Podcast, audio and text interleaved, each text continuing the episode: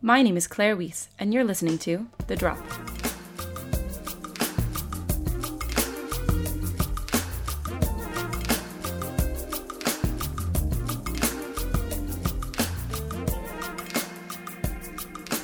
The Drop is an investigative, mindful, and creative dive into the future.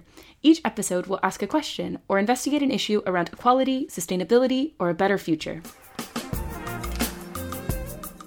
So, this episode, we really wanted to talk about technology and its role in fashion, its role in our everyday lives, and really kind of the ultimate question can technology save us? Save us from what? Maybe imminent doom. Okay, that's one way to put it. I mean, it feels like it is imminent doom because we have this report come out this past couple weeks ago now. Last week, the IPCC report, which I think is International Panel of Climate Change. International Panel of Climate Change, which essentially has said we've got 12 years to save the planet. So, um, an episode on technological solutions is super relevant. There's obviously so much in the report that's like important to think about, but the main thing it basically said was that really urgently we need to take carbon out of the air. You suddenly think, oh, actually, it's not just necessarily about our like small behaviors. It's like, no, no, we need some like really just drastic, urgent solutions to happen. The other thing about the IPCC report is that it's kind of making the case for why we need technology. I'm someone who does not like technology. I like to sort of look around and go, let's be more altruistic, let's consume less, let's use less plastic, let's just behave better and change the world that way. And technology is confusing and it's a cop out. And that's sometimes my honest opinion. But then on the other hand, you have this report come out that says, up until now, we've known about climate change. Most people believe in it at this point, and we haven't been able to combat it. So maybe we need a big player like technology to come in and save us from ourselves effectively. That reminds me of a clip from SNL last week, which was hilariously depressing in a way. Um, and well, I'll just go ahead and play it for you. This story has been stressing me out all week. I just keep asking myself, why don't I care about this? I mean, don't get me wrong, I 100% believe in climate change, yet I'm willing to do absolutely nothing about it. I mean, we're all gonna lose the planet. We should be sad, right? Like, this whole episode should be like a telethon or something, but it's not. I think it's because they keep telling us we're gonna lose everything, and nobody cares about everything. People only care about some things. Oh my god, Claire, you're so right. That is hilarious. But it is also kind of depressing because I feel like that is the reality with a lot of people's mindsets. Yeah, that clip really reminded me of basically the reality of the relationship that people have with clothing. It's like just because you know something's a bit naughty, like with fast fashion, like you know that it's not good for the environment, there's probably all these like social issues, like labour issues, but you still prioritise, you just bury that and you still prioritise that cultural thing of like, oh, but I need a new top for Friday night, or I can afford this, I've just been paid, or that kind of stuff, and you kind of just don't really think about the consequences. It's kind of like prohibition. Like if you tell someone not to do something, it kind of makes you think, well, no, I need to do it. Yeah, I think it's that thing. Just because something's naughty, you can't just expect people not to do it. Like people are naughty. If we're just accepting that consumers are going to shop in this way and behave in this way, B, you were completely right by saying, okay, then maybe we do need to use technology. But I do find that idea quite scary because I've always been one to think, ah, we don't just need like another technology. Like we don't need to be on the iPhone 10 or 11 or 15 or whatever we're on at the moment. So what are these like technological solutions that we can use that feel like they are more human centric? Yeah, or sometimes they actually feel like they're almost stalling the actual thing that needs to happen, which is the behaviour change underneath. It's like just like a little shortcut, and it's like, guys, actually, fundamentally, like we need to change something. I feel like it's worth kind of realizing technology does change our behavior. People are different because an iPhone exists. It's kind of like that idea that mm. technology changes culture and then culture invents technology, and it's this weird circle, Circle. effect. So that was why I was interested in sitting down with Kate, Becky, and Natsai because I really wanted to showcase to you guys that there are people that are working in fashion tech and that are interested in putting that human behavior right in the middle of their technological solutions. So, first up, we spoke to Dr. Kate Goldsworthy and Professor Rebecca Earley, who are researchers at the Centre for Circular Design. There was actually a point of Becky's that I really resonated with where she said, you know, she's always been a bit reluctant to use technology, but she it was kind of something that she's had to use throughout her practice. And it did make me think if you, aside from going completely off the grid, actually, is there any things that we can do or any solutions that we can implement which are completely devoid of using technology? Yeah, I think it's so true that everyone sort of has different comfort levels with technology. I mean, I personally like to say, oh, I don't know that much about fashion tech. but when I shop, it's often online. And I think that you know, technology is sometimes what's happening all around us, but it's we don't think of it as technology until it becomes old, if that makes sense. I think that's a really good point about n- noting that technology is all around us and we often don't notice it because I think to me that's when technology is successful. And when it's able to be implemented in our daily lives, it should be something that can just help rather than hurt our everyday interactions. I guess, and that's so different that concept of technology being something that you don't really realise to the other person you interviewed, Natsai, because what she is doing actually is something that is so different, so extraordinary, just something that isn't instantly accessible. Actually, I would yeah, I would almost say that it's that's like it's an example of really innovative technology, and actually when unlike the technology we have around us that just fits into our life and it already fits into the behavior we have right now. What's really interesting with Natsai is it's a massive disruptor. It's almost like we have this one behavior, this one way of doing things with materials, and the research that she's doing is totally disrupting that whole attitude of how we apply technology to materials and how we make things. So, Natsai Audrey Chieza is the founder of Faber Futures, and what she talks about in her sort of relationship to materials and technology is this process she invented of dyeing textiles with bacteria. Natsai is basically working with fashion textiles outside of a commercial space. She's not taking a textile and thinking about how she can lower its environmental impact and then get it into the high street store next season. She's essentially thinking about a long process that might revolutionize completely how we dye and how we think about materials. And it's really important to think about how we revolutionize the way we make materials because it's our current system is really destructive. Going back to the IPCC report, that's the cause of a lot of our problems that's brought us here today. Ultimately, that was why I wanted you guys to hear from her because I had been inspired by her work because I am ultimately um, interested in biotechnology. So when biology meets technology. What's fascinating about Natsai's work is how she's able to work together with nature and sort of redefine our relationship with nature through technology.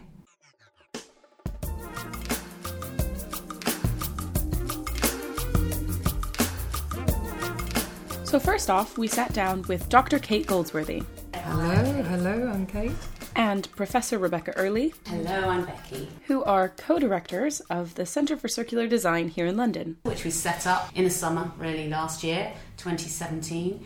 And my job is to, with Kate, lead on the research and the industry related practice and the support and development of the, of the team. Design usually follows a linear system. We take resources from the earth, turn them into products, sell those to consumers, and then discard the product once it's no longer functional or useful.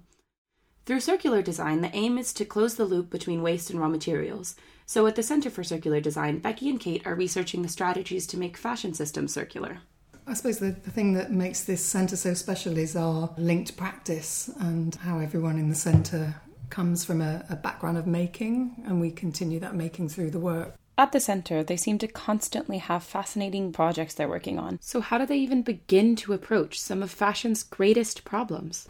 Yeah, well, we've taken a long time to develop the approach because we've known each other an awful long time. So we've sort of been part of a group doing practice based design research for the best part of 20 years now. We've just basically been able to understand how each other works and then design a new centre, I think, based on those strengths. I mean, it's interesting looking back sort of 20 years ago, the projects that you were writing at the time were very much circular economy projects, but before the term existed.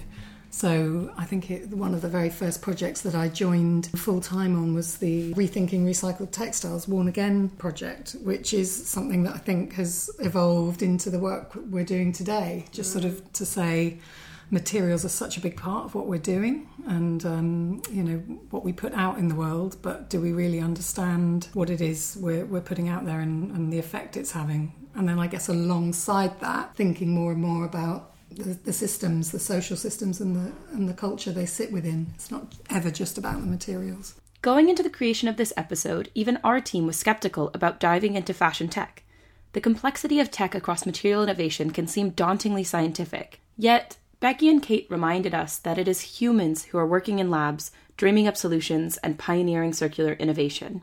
So, this isn't a case of man versus machine. It's much more a collaboration between people and their ideas. I think it's almost impossible, isn't it, to separate out. It's quite interesting. People sometimes talk about technology and people as if they're separate, but in every technology project you need you know user behavior change and business change any kind of innovation is only driven when you get buy-in from from the individuals in any organization. So i think you know the, the technology and the people are entwined together from the very start. I mean right back to the basic recycling projects. It only works when you get stuff back and that continues to be an issue. I mean some new technologies now are so user driven anyway.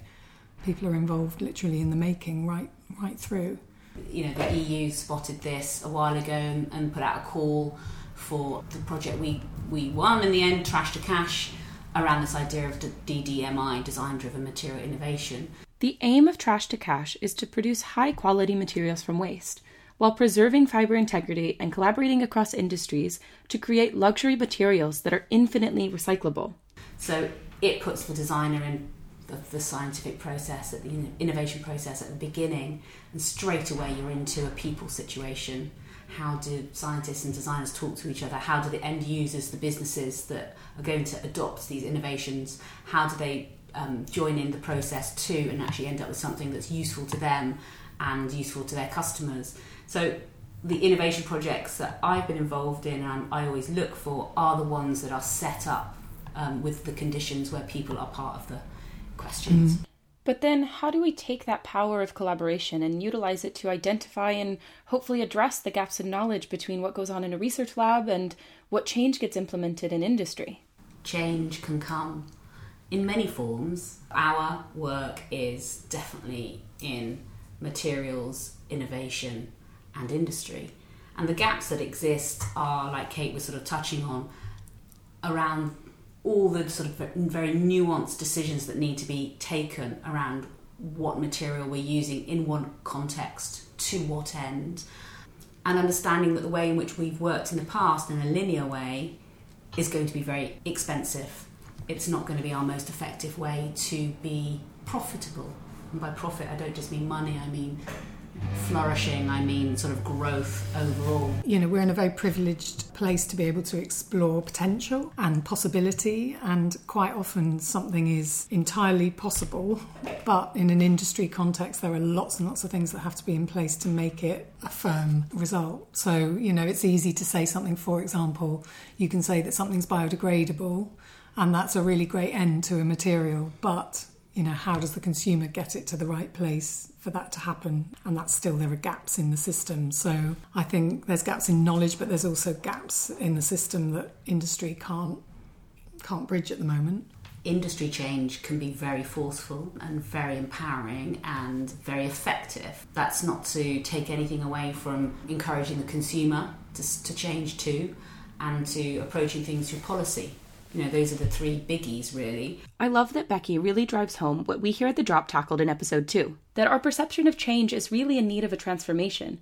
Instead of trying to decide where change needs to come from, we all need to understand that a collective approach is how we're really going to make any sort of difference. Just as a policymaker is also a citizen, and a marketer is also a consumer, Becky and Kate, as designers and researchers, must also be communicators about their work. It's quite interesting mm. that we, in our projects, we've actually arrived at communications research more recently, mm. and it's sort of no coincidence or mistake because if you look at how long we've been in business, we were always focused on solutions research, I suppose, looking at design and how design can create a new product, prototype, or process. But getting that to be effective, to, be, to get it to be taken up, to get people to understand it, to get people to then build on it, that's a whole other step you know, and we never came to this field as textile design researchers to become communication experts or communication researchers, but the two go hand in hand now because you have to get your ideas out there, you have to get feedback, and you have to um, make your work impactful and useful because it brings back tenfold what you put out there. We're constantly getting feedback on our work which nudges us in the right direction. Sometimes it can tempt us in the wrong direction. No, it's, it's just it's just a discourse. It's it's not being in a sealed unit doing research, but opening it out to the rest of the world and going, let's make this together. I think quite often you you find little gems of insights in these projects where, where you're collaborating with so many different um, parts of the of the circle, and you have to stop and communicate those insights. You know, sometimes in a visual way, or, or sometimes um, through other means to to sort of push things forward and keep things moving. And that's really nice like because it's not part. about solutions and it's not about results. Sometimes it's just about insights. Yeah. And you know, when you've been at it all, all this time, one would hope we have we're insights rich, and mm-hmm. you know that's it's a useful thing to keep sharing. Sharing those gems and keeping that conversation going is so important. But then, how do we ensure that we're using technology as a driver for positive change? I mean, you've used technology quite a lot in your, your work lately, particularly. Yeah, it's not been my first sort of go-to response for any mm-hmm. challenge is to sort of go and find a technology to solve it. I tend to sort of find it later on, I suppose, or happen across it, or get forced into using it. but you know, it's been like something like Trash to Cash has been super interesting to me because I've had to sort of really, as the sort of head of the communications package, sit and listen very carefully to the technology developments and then understand them in order to communicate them more broadly. And in doing that, then I found myself having ideas about what I could do with materials for the first time with those technologies. So it's sort of like I'm coming at it from a slightly different point, if you like. You know, not, it doesn't drive me, but I've arrived in a place where I'm finding that there actually are some very interesting systemic and sort of social solutions possible with some of the technologies that, are, that people are looking at. We talk about how to change our current systems and the benefits of gradual versus disruptive change. But what these examples showcase to me is that they're not necessarily mutually exclusive. One doesn't happen without the other. when we find ourselves asking, you know, what's happening with all this focus on technology and will technology save the planet and do people effectively not have to change at all? Lucky them, you know, what is it? And of course, it's neither, it's both. It's every everyone has to change and we have to change and use everything that's available to us. So, technology in the right hands can lead to some incredible solutions. Uh, but likewise, patterns of consumption are clearly too high. We're clearly over consuming and we're not being clever about how we're giving people what they would desire. This link to desire reminded Becky of the work of Carlota Perez, who focuses on the interwoven relationship between technological shifts and economic shifts. Carlota Perez was just mm. fantastic at sort of saying, showing us all the different changes that have come across sort of five different eras where in a technology drove some change or at least labeled the change. But when she looked at it she was sort of saying well actually it was the sort of partying or the the pleasure that took place around that era that actually defined that era so you have the industrial revolution you have uh, you know all the different sort of eras but she's sort of saying it was this sort of societal activity that was a result of the wealth from the industrial change that actually defined the era. And so she, she's saying that change comes about through desire not through guilt not through pressurizing people to change but actually through through human pleasure and desire so so people spend their money in the way that sort of brings them pleasure and you can kind of see how that could fit really well with the circular economy Actually, that was the thing I took. I think above everything else was this idea that her final, her final thought was that we're currently going through this this technological shift around sort of you know industry 4.0, um, AI, but that what we can still define is where it takes us, and that you know if we can redefine what our desire is in that context, mm. i.e., sustainability, mm. then there's time for that technological shift to really do good. Mm. So it was a really positive note on technology, wasn't it? And that it was, you know, society could drive it somehow rather than be a kind of a passive recipient of industry changes. I love this idea that we have agency over our collective futures as long as we realize that human mindsets and technological innovation have to work together.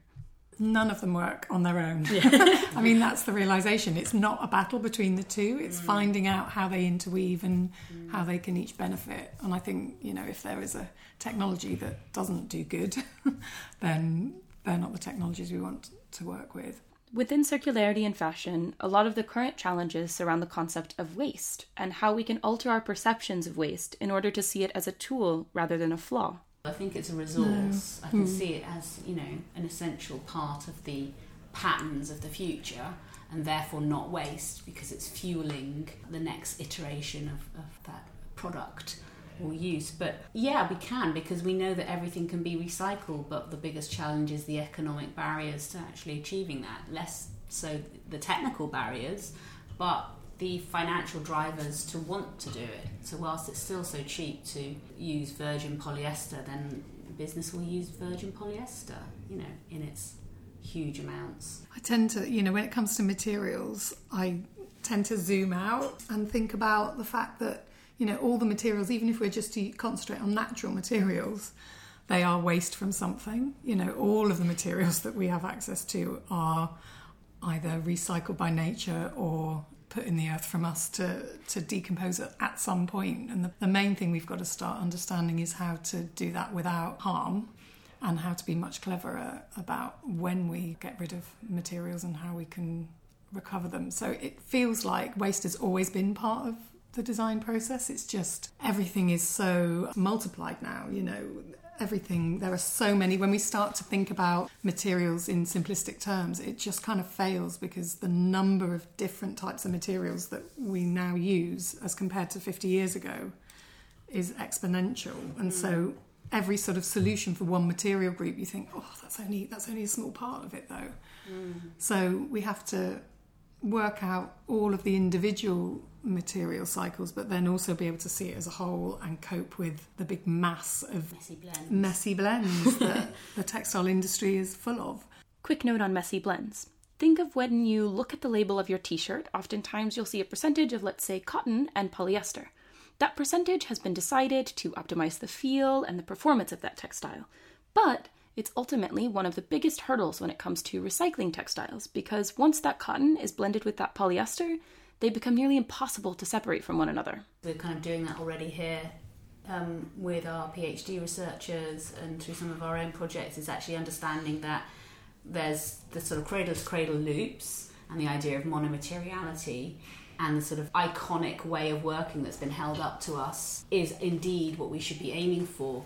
But that we also have an enormous mass of messy blends to deal with too.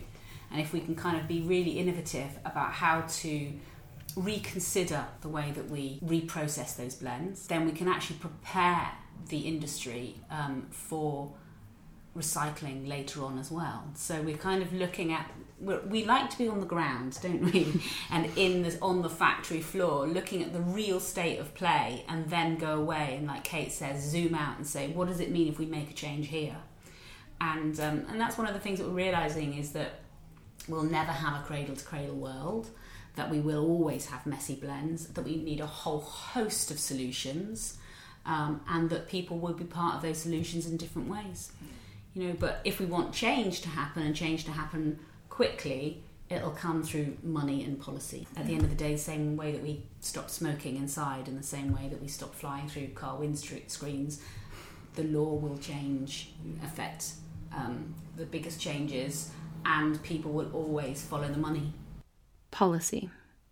It can seem like the onus is placed on governments alone when we hear that policy is what's needed to create change. But the thing is, it's active citizens in democratic societies who talk to their peers, cast votes, and write letters that move that policy needle. Sometimes it's hard to imagine our everyday world changing, but it's also the nature of the world to change around us. Maybe it's time to take an active rather than a passive role in that change. And I think that's where the circular economy conversation has done a lot of good, actually. I mean, you mm. know, there are critics, but I think what it's done is mobilize a whole new part of the industry to work on a common goal to sort of, you know, see waste as a resource and make it work economically. I think there's nothing wrong with that. But it feels like it's an, an extra layer on the sustainability question. And once we've made those connections and started to create loops, then we still want to go through all the sustainability checks and improve those hmm. systems. You know, we still want to do it with less energy and cleaner technology and better labour conditions exactly. but we have a whole new model that we're working on in the meantime. And the biggest achievement, I think, is the nature of collaboration in that. Mm-hmm. because you can have a company trying to be sustainable and they could try to do it on their own and go through their own internal checklist and make as much change as is within their power to change. But the change, if it happens, will only be in that company. As soon as you start having conversations about closing the loop, circular economy, call it whatever you want, you have to go through your supply chain. You have to connect to your customer. You have to bring in LCA experts or new materials innovators. You actually have to collaborate. And so the, the circular economy conversation is really putting a spotlight on the need to collaborate and what it takes to do that. And those muscles that we're flexing will take us forward through all areas of sustainability in the future because it's going to be about get, making change in partnership that has a big impact.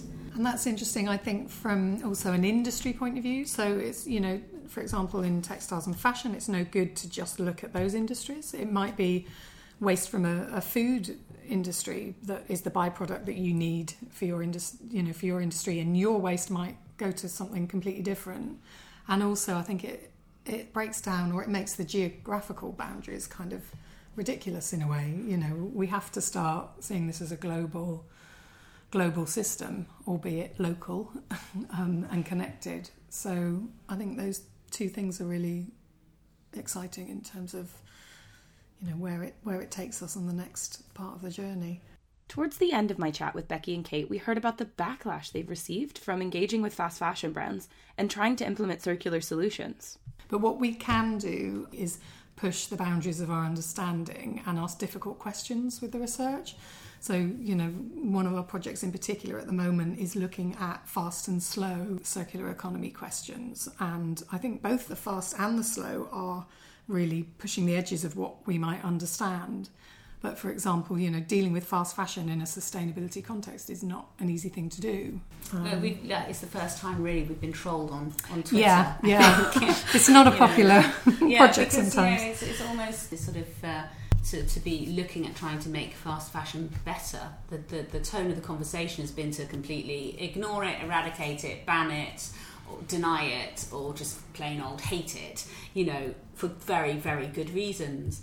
But we want to come up with solutions. We're designers, we, we've got a creative sort of ability. So we sort of look at the practical reality of people consuming clothes in that way and we want to take it on as a challenge mm. because we're sort of saying well it's human to want to change to look different. So mm. what are the other ways that we could be doing it?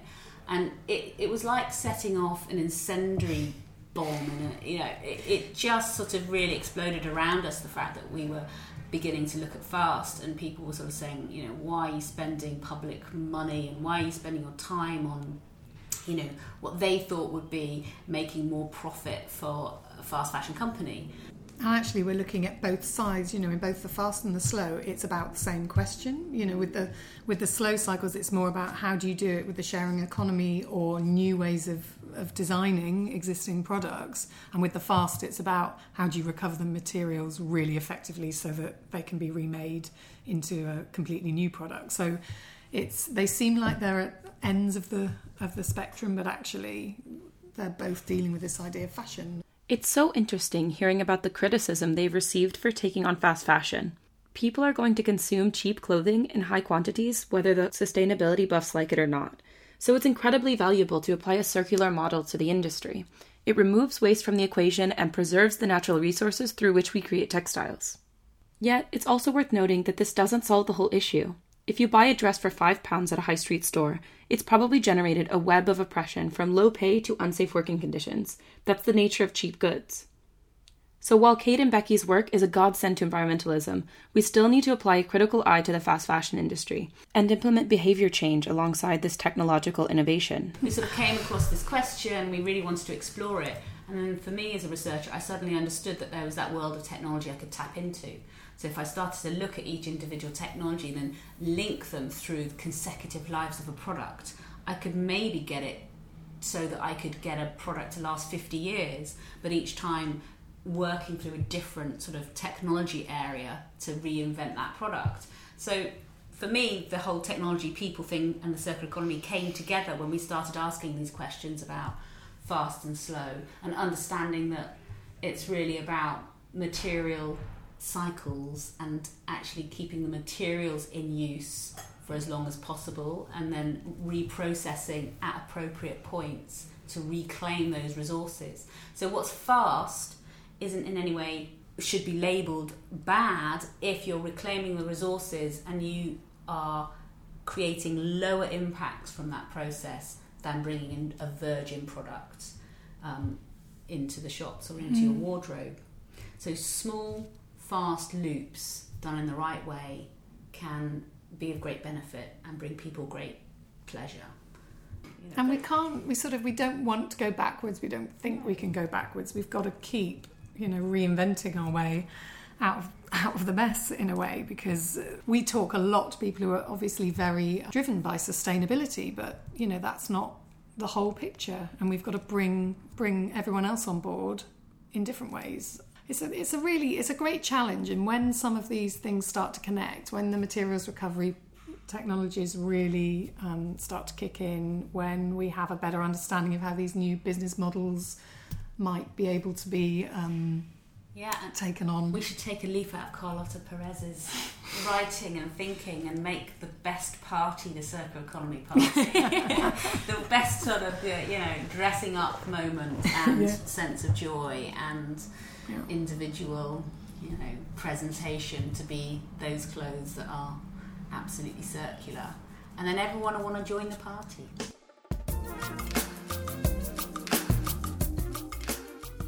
Becky and Kate have such a full, well rounded perspective, ranging across research and industry, raising so many questions surrounding where we all fit into this huge, complex puzzle and how our relationship with technology weaves throughout. There's another piece of this puzzle that we haven't really addressed quite yet the makers. In particular, a sector of making which puts nature right at the core. We sat down with Natsai. Her work combines textile design with synthetic biology using bacteria to dye materials, creating beautiful patterns with minimal environmental impact. So, my name is Natsai Audrey Chieza. I come from an, an, architecture background. I studied architecture at the University of Edinburgh. After that, I went to Central St. Martin's to explore materials via what is now Material Futures. At the time, it was called Textile Futures. And really, the course was about a lot of things for me it was about how technology is influencing material culture. And the technology i was interested in was synthetic biology. It was this sort of convergence with digital computational science and biology and engineering that spoke to me, especially coming from architecture, which is super multidisciplinary. You can't build anything without an engineer. Was this understanding that we have a new way to engineer life systems. So, how does design live there? So, I started to explore materials in that context, really interested in the speculative realm of this. What are we going to build if we're saying that we can? Design life. But I quickly figured that for myself, I wanted to actually work with living systems to understand that and maybe to pose new questions, right? There's this concept of learning by doing, and the theory was something that was very important to enabling the making and then feeding back into that theory. So I started to collaborate with a, a, scientist after I graduated, Professor John Ward at University College London at the Biochemical Engineering Department. And he kind of just allowed me to be a designer in his synthetic biology lab, which pretty much involved me learning how to co-culture with living organisms and see what you could push them to do in a design context. So we were working with um, Streptomyces coelicolor, which is a pigment-producing microbe. And so, as a designer with a, a non-scientific background, it was vital to be able to collaborate with somebody who could understand the value of what I was trying to explore, but also bring that science knowledge into that. And I think together we developed a, a really interesting framework as to how you might start to integrate living systems into the design of biology, but from a design perspective as opposed to the pure sort of biotech engineering synthetic biology world. And I am the founder of Faber Futures, which is a biodesign creative lab that is exploring our future based on emerging biotechnologies. Specifically, we're looking at synthetic biology. Uh, we're interested in, in the idea that you can start to rationalize the design of a living organism for it to create specific materials with determined properties. And so for us, biology is something of a design space to really inquire what can be designed at that molecular scale. Can it interface with the macro of the human scale and, and then sort of planetary scales? That's what we're interested in uncovering. The science of her work can get pretty complex, so first I needed to understand what synthetic biology actually is. So maybe um, it's helpful to consider synthetic biology as an engineering approach to designing biology which is to break it down to component parts that can be assembled and with the hope that you can control and optimize, for example, an organism and what it produces. And so that is very different to working with an organism that is wild type, i.e., found all around us as we understand um, organisms to be. All right, I know we're just getting into it, and there are probably some terms in there that might be a bit unfamiliar synthetic biology, biotechnology, Streptomyces coelicolor, and you might be wondering how does this even relate back to technology? Yeah, I mean, it, it, biology is technology, and it, it's all of these technologies are kind of converging to enable us to be able to engineer living systems to do certain things. So it's very difficult to pinpoint one technology and say this is what biotechnology is. It um, synthetic biology, for example, brings together um, a multitude of different scientific disciplines, and design is very much a part of that ecosystem of approaches to explore how to engineer life.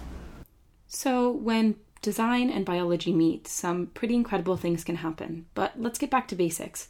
We're talking about designing with living organisms. It sounds like a science fiction dream, doesn't it? But in real life. And how does this fit into a fashion space?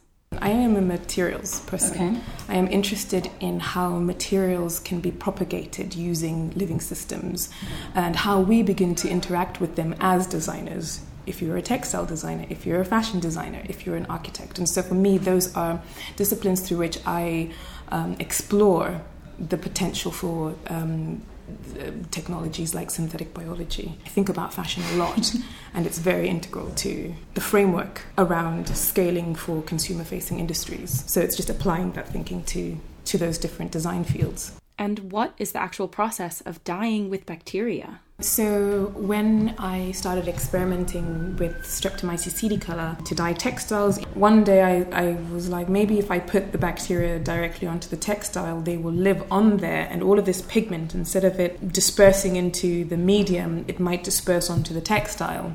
And so it did, and it was color fast with no chemicals. And I was sort of immediately aware of how little water it had taken for that um, interaction to emerge. I very quickly understood that this could be a completely different way of dyeing textiles. And so the next question is how do you mediate an invisible medium? because you want to make beautiful things with it. You want to be able to push expression. You want to understand what is screen printing to biological dyes in this in this sense. What is it to create a, a beautifully crafted artifact with bacteria? uh, and how do you scale it? And so the work has really been about exploring this very simple interface. Uh, the textile is an interface. Myself as a designer, I guess my role is to create the conditions for the bacteria to interact with that textile. And when that bacteria interacts with that textile, it's metabolizes the nutrients, and one of the byproducts is an antibiotic that is actinorhodin, and this antibiotic is blue pigment. Streptomyces coelicolor is really interesting because it's something that's been used in, in science for a really long time as relates to antibiotics, but you put a designer in that same space, and suddenly it's, huh, this is a dye. How do I work with it? What are the parameters? And I think working with it directly literally just growing the bacteria onto the textiles and learning what that means, what it doesn't mean, what it can do, what it can't do. It gives you this incredible understanding of potential. Why are innovative processes like these important? Well, the dyeing and treatments of fabrics is one of the most resource intensive and environmentally destructive elements of the fashion system. And when it comes to solutions, if scientists are working over here and designers are working over there, then how do fashion consumers be made aware of the technological possibilities? So, one thing I would say is I don't think that's a science problem necessarily of um, work being created that is hard to live outside. I think designers are um, guilty of that. Uh, I think a whole host of disciplines do that. And, and actually, the interesting question is academia versus industry academia versus practice. What was interesting for me, anyway, going into um, an academic institution to collaborate on a scientist as an independent designer was that I wasn't beholden to uh, the academic framework of publishing and needing to speak to a specific funder's needs. And so that gave me huge flexibility and freedom to have agency over what the work could be, which lent itself to me being able to communicate it how I wanted to communicate it. It developed how it needed to develop relative to my own interests. Um, and I think that's what happens sometimes when you're working very much at the edge without a framework is nobody needs to give you permission to to do the work and nobody has expectations about what that delivery needs to be. But I think in consolidating that learning, because that's you know what I'm passionate about, you then have this kernel that can start to feed thinking across lots of different realms, and that communication can happen with um, a scientist. Um, that communication can happen with the public. That communication can happen within industry, across sectors. It's always going to shift, and just being able to be flexible enough. I think I get that because I didn't have boundaries the only boundaries I feel I've had, um, probably funding, um, the organism itself. It has limitations because you're kind of trying to make it do what you want to make it do as a non scientist who doesn't understand its inherent biology. And not all scientists understand the inherent biology of anything anyway. And so, bridging the, the expectations of what it is from a design point of view versus what the life is was a very interesting environment to consider feasibility versus what you can share with the world and how you share it. I'm just very fortunate that my microorganism um, is just kind of incredible at dyeing textiles and I can show. You know, I don't even need to speak. I can just show a textile. Most people don't know what what they're looking at until you you say, "Do you know that that was dyed with with a microbe, and then suddenly the entire dynamic of that interaction shifts. So, scientists, unfortunately, a lot of the times what they're working on isn't visible. And also, the timescales for scientific research are so much longer than what we're used to in a design context. I've been working with this organism for the last seven years and I've barely scratched the surface. It's a difficult field if you're impatient it's a difficult field if you're trying to make the biology fit into your industrial design context, which is, you know, make, churn it out, repeat in a very small fashion cycle, for example. Um, science doesn't work like that. And so by the time a scientist has, you know, really meaty work to show that's going to change the world, um, you know, they've been working at it their whole lives. And mm-hmm. I think maybe that's what we, we miss with design is what is the slow inquiry that helps us discover new things that can be um, compelling, if not more, than that quick realization that something works and get it out there. And I really liked there where you said uh, my organism, where you're kind of yeah. taking ownership of it. And I think yeah. that's really interesting because it makes it feel like those are kind of your your lab partners. Yeah, it's a symbiosis. yeah. Um, and I don't and I don't mean that in a sort of throwaway way. It's kind of inherent to what I do. It's more than having a pet. It's it, I've always used terminology that suggests some kind of co-authorship, and, and, not as a fluffy, wonderful conceptual thing to, to put out there, but because really that's the, rea- the reality of the labor um, structure in trying to think about how we coexist, co-create with nature. You can't have this top-down thing. It's I say my microbe in the same way as I say my collaborator because we're sort of inherently tied to one another in that sense. But also, there's this livingness, right? Yeah. That is not the same as a commodity material artifact. You don't say, my lab dyes from, you know, chemical based dyes. you just don't have that. And, you know, maybe there's a danger with anthropomorphizing living systems, sure. But it, it definitely feels like a livingness that is, that is about companionship. Yeah. Trying to understand that relationship with nature is paramount at a time when we're beginning to realize the implications of running a world on fossil fuels. Because while electric cars and plastic bands are starting to see the spotlight, it isn't widely enough understood that our polyester blouses and nylon blended denim comes from the same substance oil. And with a system powered on limited resources, I asked Natsai, Do you believe in our ability to change that system? And her response was a resounding Yes.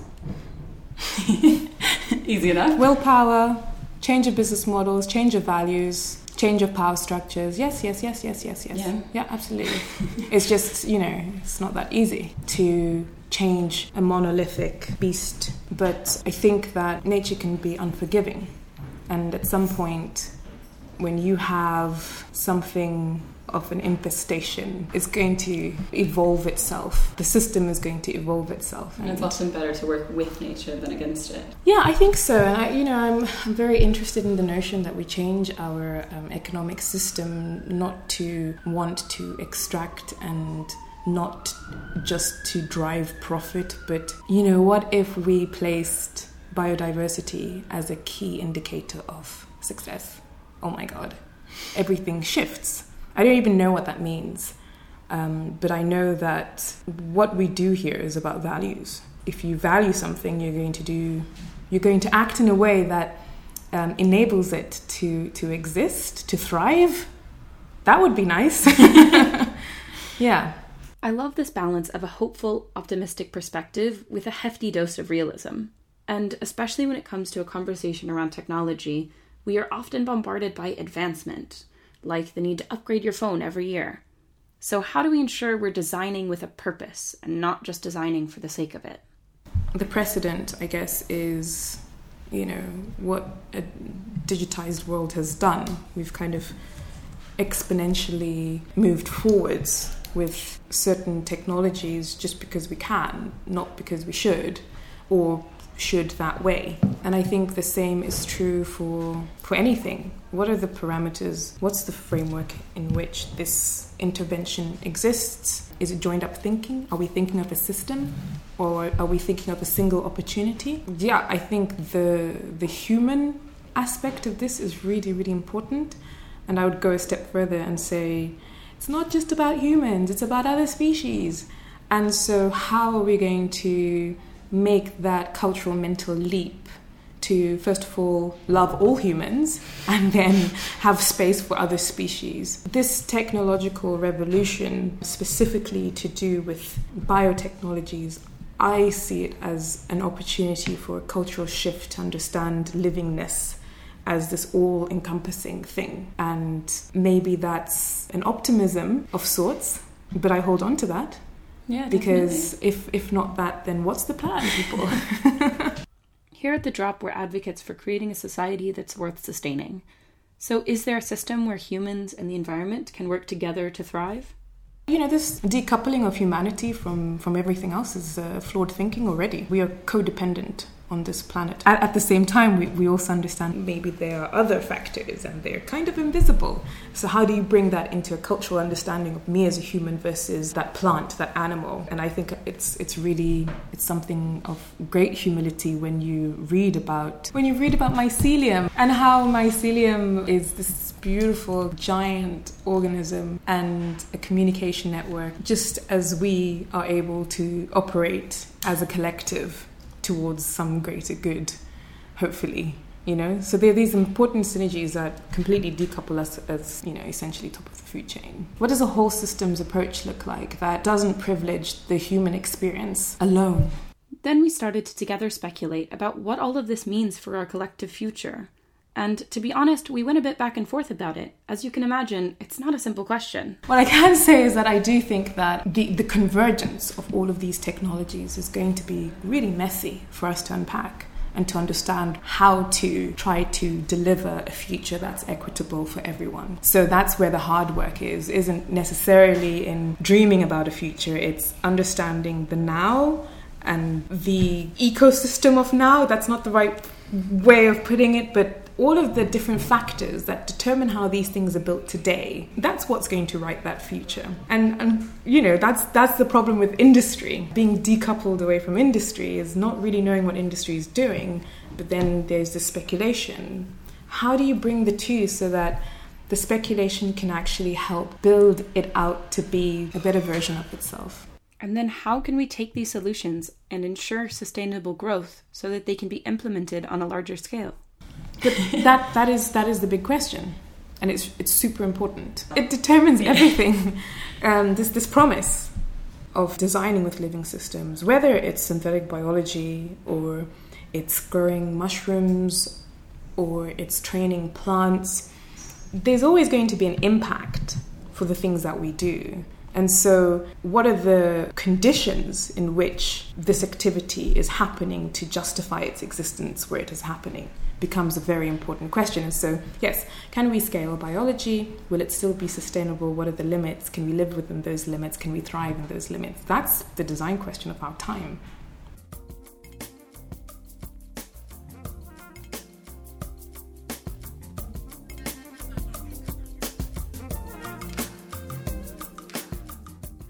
The Drop is produced by myself, Claire Weiss, as well as Bronwyn Seier, Amy Foster Taylor, and Pippa Smart. We'd like to thank our three guests from this episode Professor Rebecca Earley, Dr. Kate Goldsworthy, and Natsai Audrey Chieza. Our theme music is produced by Troy Hewson.